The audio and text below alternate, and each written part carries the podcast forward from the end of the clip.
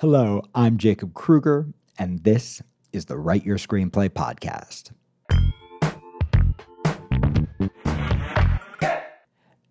There's a scene in the final episode of season two of The Bear where Carmy is stuck inside of the walk in refrigerator at the restaurant.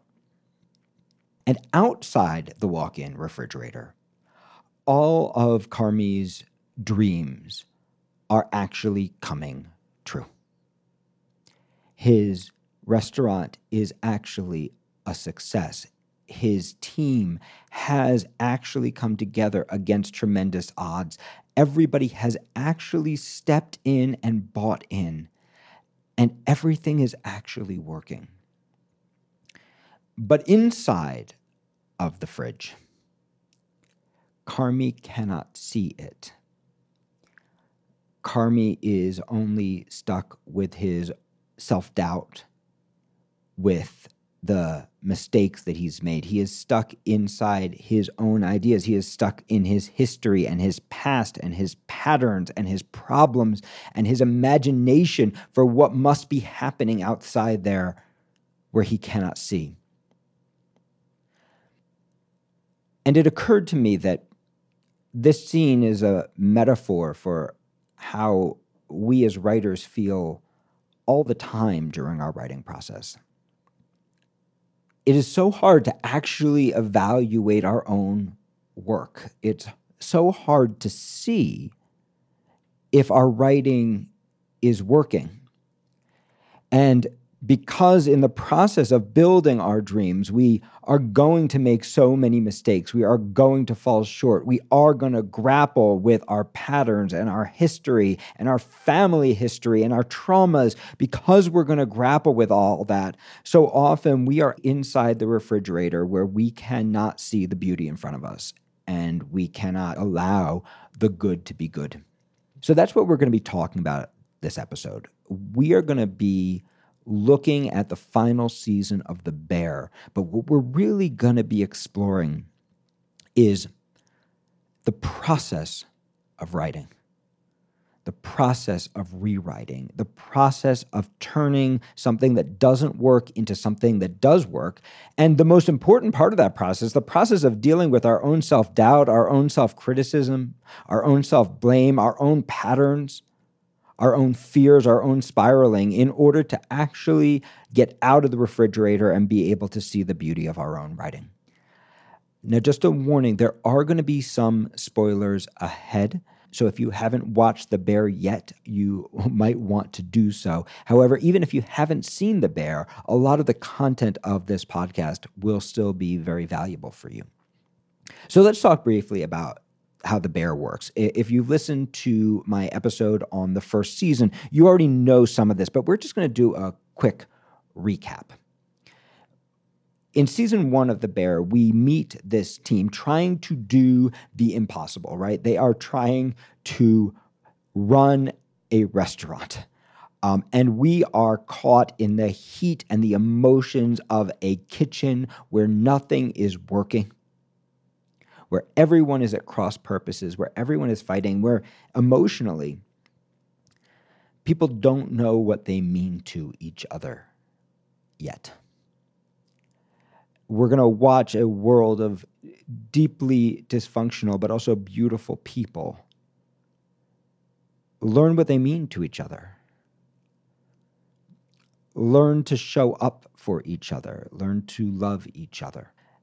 And just when everything seems like it is finally coming together, we're going to watch the bear in Carmy come out. Carmy is a world class chef who has come back home to Chicago after the suicide of his brother to take over his brother's crappy restaurant, crappy dying restaurant. And it doesn't make sense rationally it only makes sense emotionally for him to do this. And we don't know a lot of why. We don't know a lot of the past. We don't know a lot of the history, but we know that this place and the people in this place are a mess. and that they are all under so much intense pressure at every moment of every day that they just can't seem to get ahead right? They can't even seem to get caught up. They are constantly digging out for their own mistakes. And over the course of the first, first season, Carmy is going to instill new values into his team. And he's not going to do it, it's not Ted Lasso style, right? He's not going to do it with a smile and a grin and a wonderful ease. No, he's going to do it in a beautiful and broken way, right? He's going to do it bringing all of his beauty and all of his dysfunction into the mix at the same time. And over the course of the first season, a really powerful relationship is going to grow between him and, Sydney, and everything happens under the pressure cooker of this kitchen. And just when it seems like he's actually succeeded in the first season, everything is going to blow up. The bear inside of Carmy is going to come out. He is going to lose it on Sydney, and he is going to destroy everything he's built.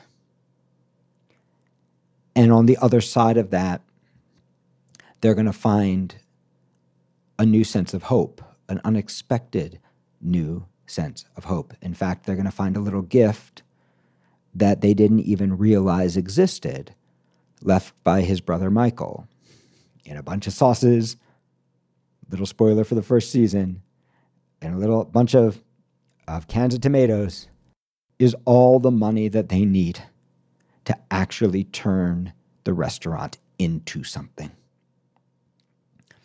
And you can see how this fits with the theme of the bear, like what the show is actually about, right? The bear is really just Ted Lasso with edge, right? It's really just a show about what happens when somebody who cares comes into an environment where people have been trained not to care. How that transcends culture, how that transforms people, how that allows people to get beyond their own limitations and their past. And how it allows people to actually see the love that is right in front of them that they are so often missing. That's the structure of the first season of The Bear. It's Ted Lasso with a lot of edge. So if you've just completed the first season of The Bear, one of the great first seasons of all time, and now you've got to create a second season, there's a good chance you're going to freak out it's terrifying, right? How do you ever live up to those heights, especially because it seems like you've broken the engine by the end of the season, right? At the beginning of the season, none of these people know what they mean to each other. The love is not there. It takes getting to the end of the season and building that love for these people to actually understand what they mean to each other. But having understood that, how do you recreate the feeling of season one as you go to season two? The pressure of season one is all about they don't have enough money, they don't have enough skill, they don't have enough time, right? All the pressure. But at the end of the season, you've gifted them with everything they need. So, how are you going to find the conflict in season two? How are you going to move these people? Who have already moved so far, and how are you going to do it in a way that feels the same but also different? This is where most screenwriters freak out when they're trying to build series. Most screenwriters freak out going like, how do I ever do it again? But like everything, the answers that you need are right in front of you. Like everything with writing, and I, I truly believe this, like everything with life, the answers that you need are usually right in front of you, hiding in plain sight. The problem is that we are often locked in our refrigerators, right? Locked in the refrigerators of the past, replaying things the way that they've happened before, instead of imagining that maybe they could happen differently in television we're trying to figure out how can it be the same but different every episode and every season. And that doesn't grow believe it or not from being super creative. It actually grows from looking at what already exists and then getting creative around that. So, the kinds of things that happen in The Bear, and you can ask this about any series, right? If you've just written a pilot and you're trying to figure out what the engine is, you can ask this about your pilot. If you've written a feature and you're trying to figure out what would a sequel look like, you can ask it about your feature. If you have written an act and you're trying to figure out what the hell happens from here, you can ask that about your act. If you've written a scene and trying to figure out, okay, how do I turn this into a movie? I have this beautiful scene, but it doesn't feel like a movie. If somebody's asked you, does this actually have legs? Or you've asked yourself, does this actually have legs? Is it a movie? Is it enough? The answers aren't out there in the ether, right? The answers are not in your brilliant creative imagination. The answers are in what you've already written. And you can build everything you need just by looking at, well, what kinds of things already happen that work? So if you look at The Bear season one, what happens? A relationship is built between Carmy, a man who struggles with relationships, and a well meaning person who makes herself vulnerable to him. In the first season, that's Sydney. In the second season, that's Claire. What happens in the bear? What happens in the bear is that everything focuses around the kitchen and there's never enough time and there's never enough resources. In season two, it starts like, and it looks like we've fixed that problem. So we need to find a way to reset it. The way to reset it is simple. It turns out, if you watch the pilot, that everything turns out not to be enough, that they still don't have enough money. And they have to make a deal whereby if they don't open the restaurant fast enough, which is too fast, they're going to lose not only the restaurant, but the building. They're going to lose everything. And you can see that's just a resetting of the stakes. One of the stakes in season one is the restaurant may fail and we might lose everything. In season two, they just reset it. They have to make a deal to get more money. Now they have to do it faster than it can be done. And if they fail, they're going to lose even more everything. The stakes are reset. We've got the time pressure back. Now, an interesting thing happens with the kitchen in season one, the kitchen is a pretty narrow definition. The kitchen is literally the kitchen of the restaurant. But in season two, they're trying to transform the restaurant into something really big, right? They're trying to make a high end restaurant, right? As opposed to the low end restaurant they've been up until now. And that means if we're just realistic, there's a huge build out happening. So, how do you focus it in the restaurant? So, they make a really interesting choice. Season one is entirely contained. In season two, they open it up. They start to send the characters to other restaurants.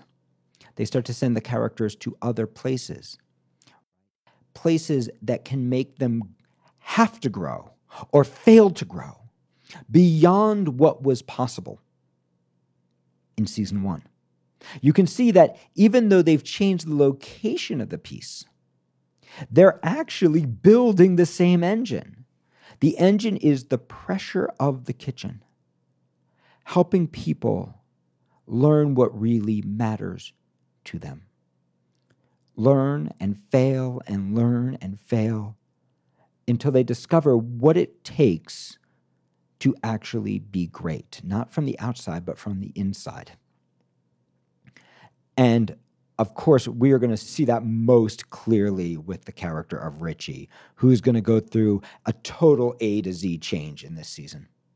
Richie, who has been a fuck up his whole life, who has cut every corner, who's his whole life, who has made impulsive decision after impulsive decision after impulsive decision, his whole freaking life. Richie is going to go on a journey that humbles him and changes him and allows him to find the will, the desire, the dream inside of himself that allows him to actually care and actually realize that he matters actually find the love for himself that it takes to really do his job. He's going to go on this huge, profound journey, but you can see this is just a mirror for what happens to the entire team in season one.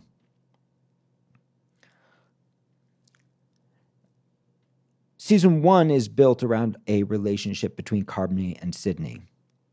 But in season two, Sydney is going to be constantly left on her own.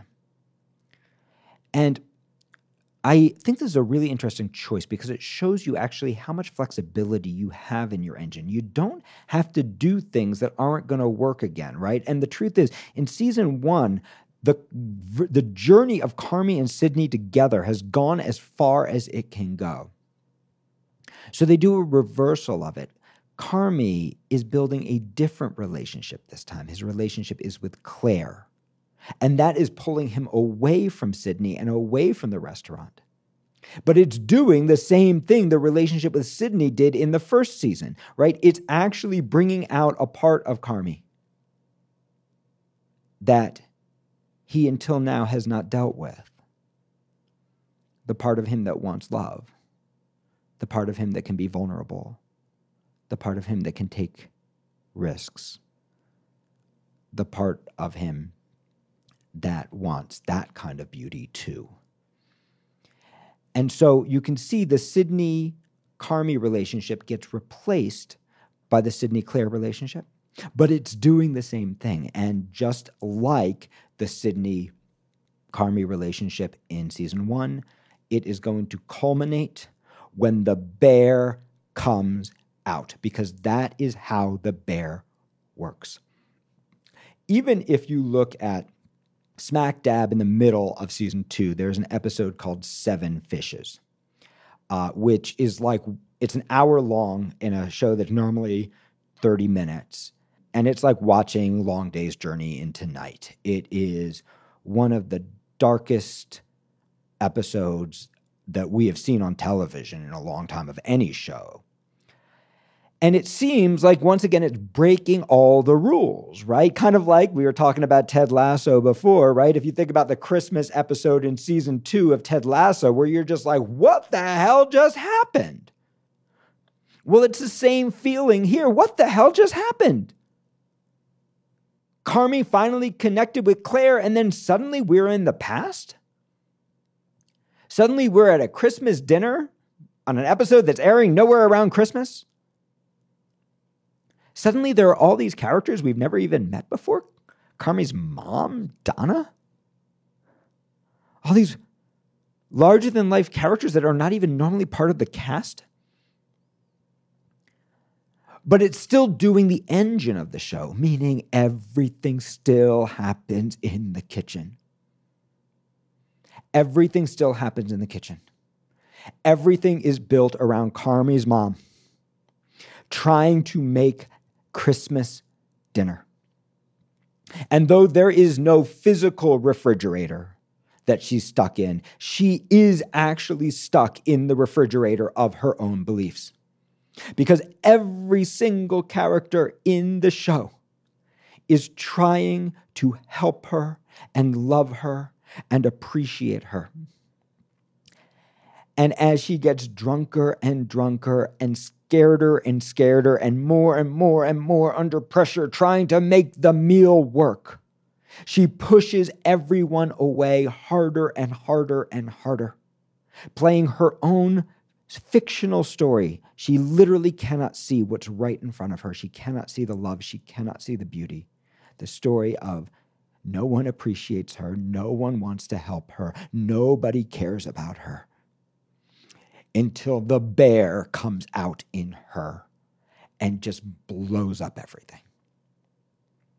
You can see the show is doing the same thing again and again and again in different ways. It is showing us the bear that lives in all of these characters that is just so hard to overcome the way that the blinders of our past, the stories we've been telling ourselves about the past, our past failures, our past habits, our past relationships, our past history gets in the way and creates a refrigerator in which even as beauty is happening around us, we cannot see it. We cannot allow it to be beautiful, and we end up blowing it up. Where we cannot see the love around us, and we cannot see our love for each other, and we cannot see our love for ourselves. That's what the show is about. That's how the engine works. And that's why, even though it looks like the construction of season two is so different from season one, the feeling of season two is exactly the same. In season one, we have literally close to no backstory other than knowing that the brother killed himself. In season two, we're going to go deeper and deeper and deeper, and we're going to start to really understand the lives of these characters outside the restaurant, the pasts of these characters. But the journey is always the same. The kinds of things that happen in the bear happen around food and pressure and not seeing the love that is right in front of you. Every one of us has worked really hard at something and then looked at it and called it a total failure, a total piece of shit. Every one of us has lost hope. But what I'd like to suggest to you is that just like Carmy, there's probably beautiful things happening in your script. And it's really more of a question of which phase of the writing process are you actually at. In season one of The Bear, the restaurant is the original beef of Chicagoland. And in your early draft of your script, in season one of your script, there's a good chance that You're the Bear looks like the original beef of Chicagoland as well. There's a good chance that the walls are falling down. There's a good chance that the characters don't yet know who they are to you or to each other. There's a good chance that the product isn't good enough yet. And there's a good chance that you are going to look at what you've written and dismiss it as just a shitty restaurant, right? Just a shitty restaurant that just doesn't have the potential.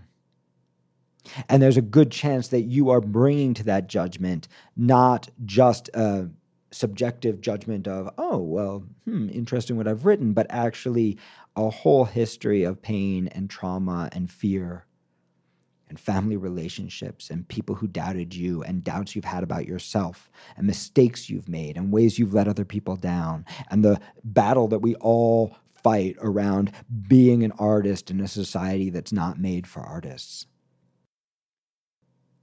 and believing in our choice and believing that we're good enough to do it and just like Carmy does with the characters in The Bear, there's often an instinct to go, like, my characters aren't good enough. But no, we, like Carmy, need to start addressing them all like chef, right? We need to start going, like, well, there is something beautiful in them. Even Richie can turn into a guy who cares. And that is not about changing who your characters are. That is about looking more closely and asking who are they already? What is already showing up clearly about them? And then asking yourself just a simple question Where could they go from here? That's about looking at, I don't care if 200 things don't work. That's about finding that one thing that does work and saying, This is the kind of thing that's going to happen in this show. This is the kind of thing that's going to happen in this movie. So, how do I do more of that? How do I push that further? How do I build on that? That might be about finding the one line that your character says that feels like so them and asking yourself, okay, if this is true, what else is true? If this is true, what might the next line sound like? If this is true, if this is the wave, where is the undertow? What's the part of the character they're not showing to the world? And how can I put them in a situation of pressure where that will come out? It's our job to transform the original beef of Chicagoland into a living, breathing entity that is filled with relationships. And this is one of the keys to being a screenwriter is realizing it is never your plot. It doesn't matter if you're building the original beef of Chicagoland or the high end restaurant, The Bear. It doesn't matter which one you're building. It's the relationships between the characters that make the movie or make the show. It is not the crap that happens to happen. And it's your job as a screenwriter to fall in love with your characters, discover the beauty in them, and allow them to put pressure on each other as they get what they want or as they try to get what they want so that they can go on a journey. It is your job as a screenwriter to let yourself out of the fridge so that you can start seeing the beauty around you. Because it's only by seeing the beauty that you can actually build. And so eventually, what usually happens uh, if you've taken my write your screenplay class, you know the four phases of writing, right? In the me draft, we've got to find those characters. We've got to find the beauty. We have to get past our inner censor and our old habits. We have to imagine that it could actually be different. We have to allow our characters to emerge. We have to trust them. We have to send them on journeys. We have to allow them to fail. We have to let go of our tight hold of the way we think things have to be. And eventually, like Carmy unwittingly ends up doing, we have to build relationships that are so powerful that they will actually carry the show or the movie without us. We have to realize that actually we are not the driving force in our shows or our movies or our novels or our plays, that actually the characters are. That actually sometimes our job is to get out of the way and notice what's beautiful. Sometimes our job is to let the characters start writing themselves, like they do in the final episode of The Bear Season 2. But our desire to control them, our fears of failure, our need to stick to the plot, our need for it to go a certain way, our need to follow the outline, our need for it to be commercial, our need for it to sell. This is actually what gets in the way. Right? Our rigid beliefs that I can't have this and also that. I can't be a successful screenwriter and also have beautiful relationships in my life our belief that I can't be, Carmy's belief that he can't be a successful restaurateur and also have a beautiful relationship in his life when actually he's been doing it the whole season. Our job is to see the beauty. Our job is to get out of the refrigerator. Our job is to recognize that we are not the same person today that we were when we sat down to write the script. In the me draft, we've got to allow those characters to come to life. We've got to take risks. We got to break things. We got to write the hour long episode that doesn't make sense. We got to follow our instincts and our intuition, the things that we didn't plan. In the audience draft, the second phase of writing, we need to bring order to the chaos so that other people can get it, so the pieces can work together like the characters do in season one, right? We got to build the original beef. But for almost all of us, we realize at a point where, you know what, the original beef isn't actually what I meant to build, right? I actually wanted to build the bear. I actually wanted to build something that is bigger than the dream I had when I first sat down to write.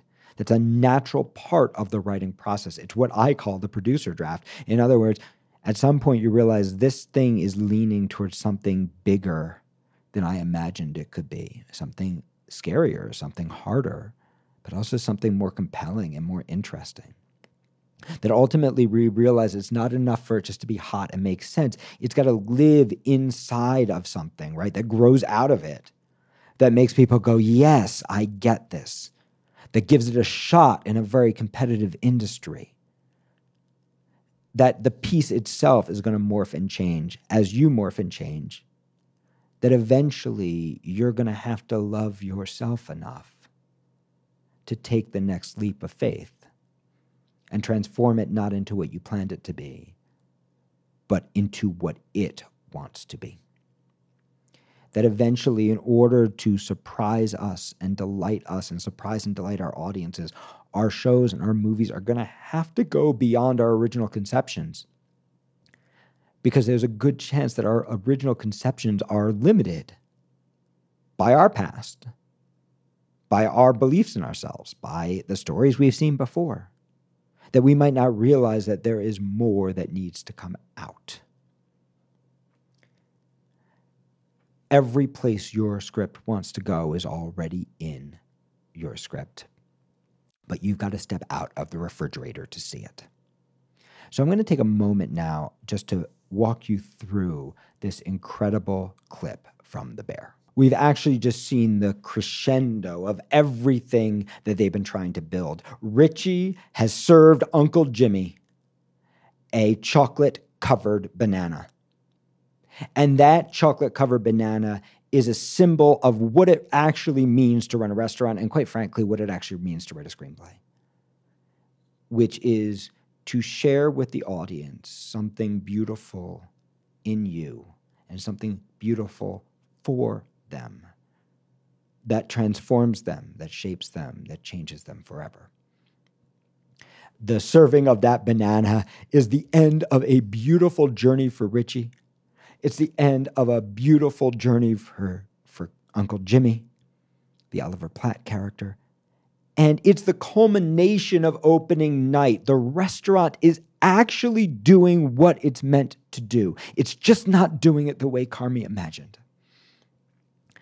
And we cut to Carmy in the fridge,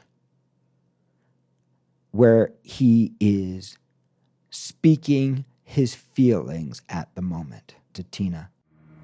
Tina, I'm uh, I'm stuck in a goddamn refrigerator on the opening night of my fucking restaurant because I didn't have reception when Tony called, and there's their shelves on the wrong side, and there's art that's fucking shit, and, and we're tearing tape like assholes, and I just, I fucking. I failed you guys.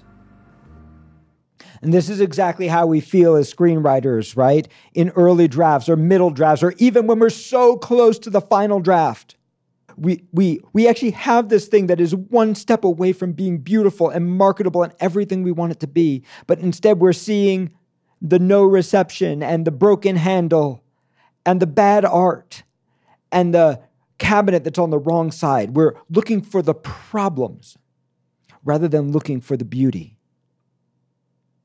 And we're feeling like failures because we can only see the problems. And this is why it's so important for you as a screenwriter to change your perspective. Do not start by looking for what doesn't work. Don't do it in your script, and don't do it in your life.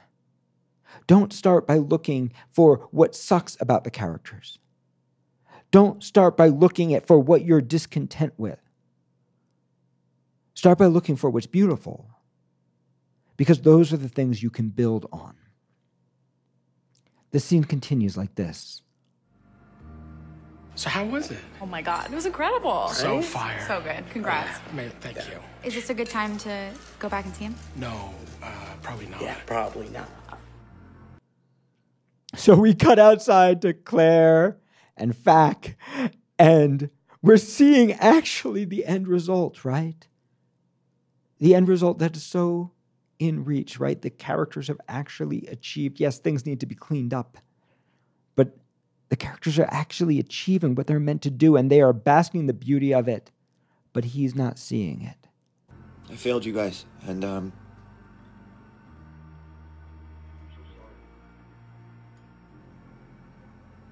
It's not gonna happen again. Carmen. No, that is so silly, baby. Is it just yeah. too hectic right now? Yeah. Well, Jabba got his ass. Yeah, he's in there solo. Han Solo. Yeah. Done. Tina? Tina, you still there? Always, Jeffrey. Always. Who's Tony? What? You said Tony called me. So we're hearing Tina say, That's so silly right? And probably if you're a screenwriter, you've got that cheerleader, you've got that Tina that's going, that's so silly.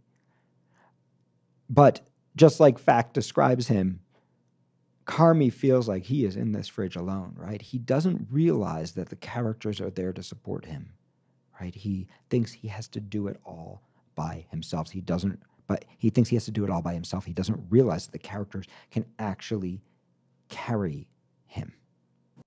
Yeah, Tony, Tony, Tony's the fridge guy. What the fuck are you talking about? He's he's he's, he's getting frozen. He's locked. Little pimp is cooked, okay? A little pimp is cooked. Mm-mm. The fridge guy's name is Terry. And Sydney, of course, is having her meltdown as well, right? She has just achieved the biggest accomplishment of her life, but she is looking at the printer right, that pops out the orders and she is flashing back to the previous season when everything fell apart around that. And so instead of being able to fully experience the beauty of what happens, she actually ends up running outside and throwing up, right? It's that hard for her to just see what she's actually accomplished. See, that, that that's exactly what I'm talking about. Shut the fuck up. What's going on? He's he's in the he's in the walk-in, but it, like the door handle came off. You know, maybe maybe I'm just not built for this. Right? Maybe that's okay. Maybe that just is. He asked the question that literally every screenwriter has ever asked Maybe I'm just not built for this. He's asking, Am I good enough as opposed to what's already beautiful? He's act- asking, Can I do this rather than what can I build on? He's stuck in the walk-in? Yeah. Yeah. Yeah. Yeah. Hey, could you um, just go out check the front for me, please? I'm just gonna get some air. Yeah, chef. One sec. So Sydney ends up sending Tina away. And uh, Claire ends up pushing her way back into the kitchen because she's worried about Carmy.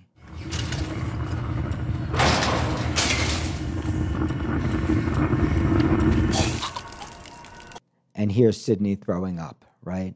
We're at the we're at the pinnacle of success. It's not perfect yet, but we're at the pinnacle of success. And neither of these characters can see it. What's your name again? Kelly. Theodore Fak. I like that beret. Seriously, it's nice. Thank you. Looks it's from good. France. Neil's brother. Yeah. Proud of him tonight. Seriously. Congrats. The food was so awesome. I didn't cook it. So here's what's actually going on. The food was so awesome. People are loving it. And here's what's going on in Carmy's head. I wasn't here. I wasn't here.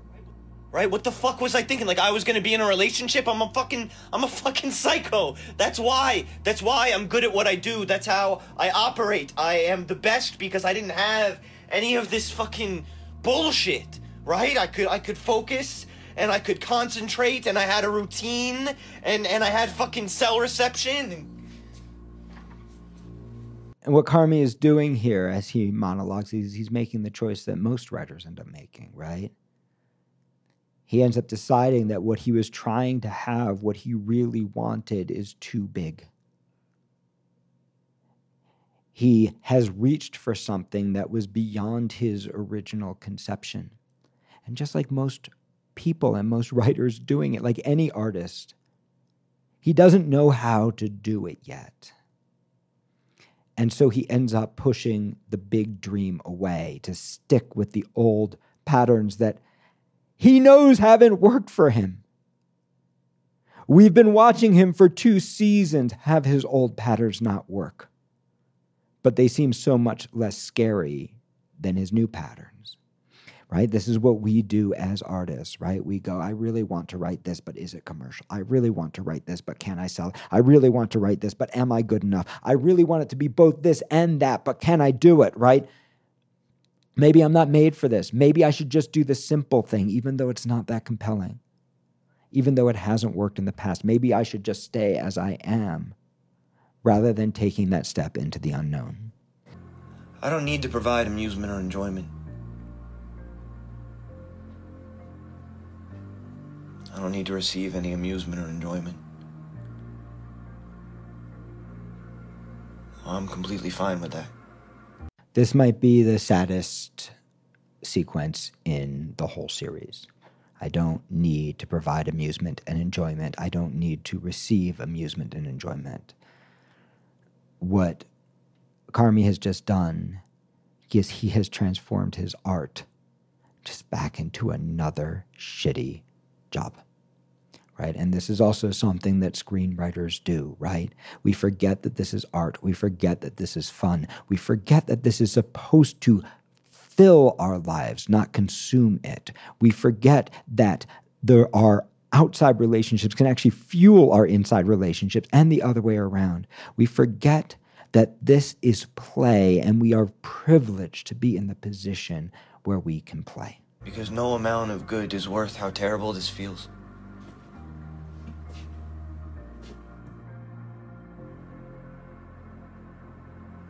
It's just a complete waste of fucking time. There's no amount of good. There's no amount of good that's worth how terrible this feels. It's just a complete waste of fucking time. All of us have said that. All of us have said that. And some of us have actually chosen that. Not realizing the diminishment that comes with that, right? Because just like Carmy is in love and has built a restaurant, you are an artist. And you actually cannot step away from that and still be you. And learning how to not do that, right? Learning how to step into it, even when you are failing, even when you are not good enough, even when you are doubting, even when it hurts so bad. That is actually the process of becoming an artist.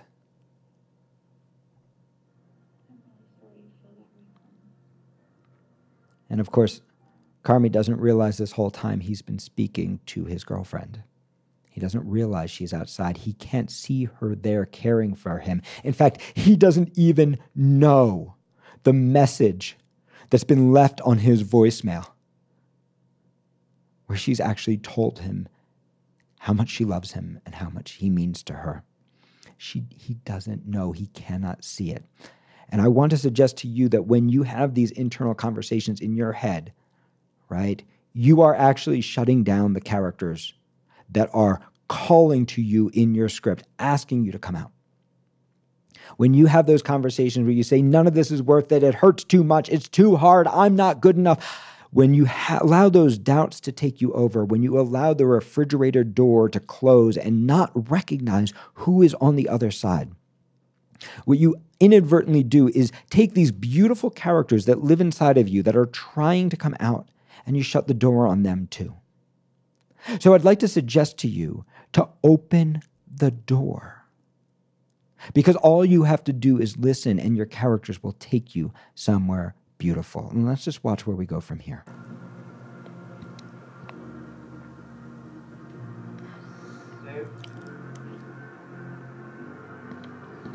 The moment he realizes he's actually speaking to Claire, everything changes for Carmy. Right? The moment he becomes aware of the character on the other side of the door, everything changes.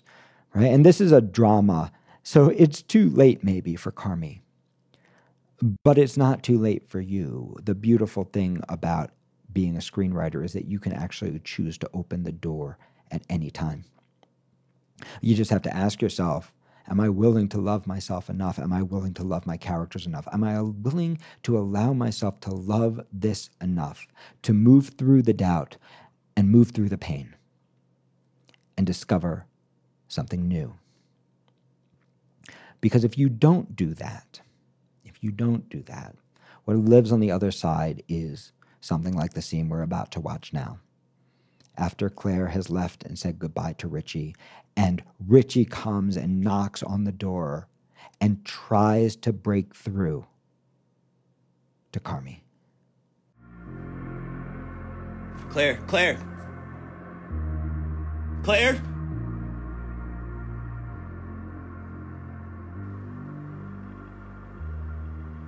Claire, Claire? Claire?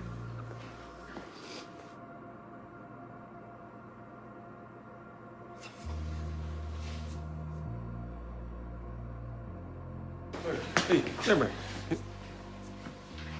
What's wrong?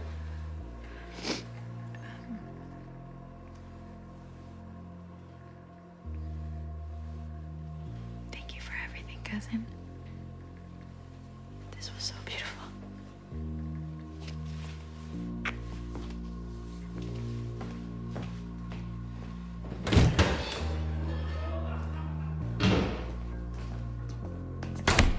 Fuck did you just do? I, I, I don't know. I don't know. I don't know what you heard. If you look at what's happening in this scene, the two of them are actually standing on opposite sides of the door. The framing of the shot is so incredible. Neither of them can see each other. I, I, I don't know. I don't know. I don't know what you heard. I don't know. Fucking asshole, what did you just say to that fucking girl? Richie, Richie, what? What the fuck did you just say to that girl, Carmen? You shut the fuck up and get me the fuck out of here, please. Oh, yeah, I'll get you the fuck out of there, Donna. And here it is, right? Richie has just called Carmen on his stuff. Carmen is not being Carmy in this scene. Carmy is being Donna. Carmy is replaying his past. He is staring at a refrigerator door instead of what is in front of him. And there's a character going, Don't you see it?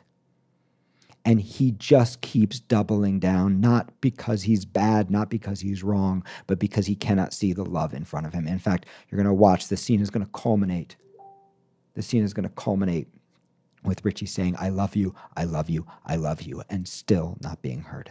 The fuck did you just say? I've What the fuck did you just say? nothing. Richie, what the fuck did you say? Yo! Yo, cousin, I don't understand why you can't just let something good happen for once in your fucking Are you life. What the fuck is matter right with now? Are you fucking kidding me? No, I'm not fucking kidding you right now. Someone's got to tell you this shit. Fuck you! Fuck you! Yeah, fuck me. Here we go. Yeah, fuck Okay, you! yeah. You wouldn't have shit Yeah, without me, so yeah, yeah. all right, fuck tough you. Carmen. You would be able to pay for your fucking yeah, life yeah. or your fucking kid, you Oh, okay. fucking You loser. want to talk to you, my fucking You kid? fucking loser. Yeah, at least I got a kid. You don't have shit. Fuck you don't you. have fucking shit. Fuck Where were You you, when we fucking put your fucking right? brother in the ground, you selfish piece of shit? You know what? You're, you're obsessed with my Fuck family. you. That's what you are. Yeah, you fucking I'm leech. obsessed with you. You're a fucking leech. I'm obsessed you with fucking leech. I should have cut you I fucking love you I should have you- you I the fucking fuck love out. you. You fucking need me. I fucking me. love you. You fucking yeah, need you me. need me. Fuck you. fucking need Fuck me, you. you motherfucker. Fuck you. you. Shit. Fuck you. Piece of fucking Fuck shit. you. Fuck you. Hope you fucking freeze to death.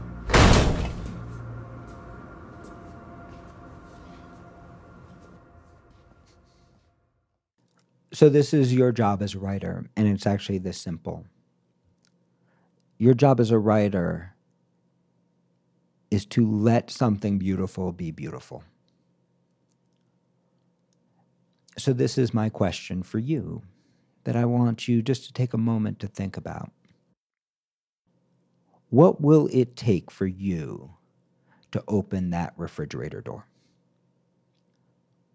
What will it take for you to see what's already beautiful in your writing? What will it take for you to trust the characters that you've already created and allow them to carry you? What will it take for you to realize that you're actually in this together? What will you need to learn? in order to build the script, not the one that you've built in the past, but the one that you desperately need to tell? What will it take for you to let that beauty into your life? I hope that you enjoyed this podcast. And if you want to learn more about how to unearth that voice, how to find the beauty in your script and how to build it, then come check out our classes, writeyourscreenplay.com.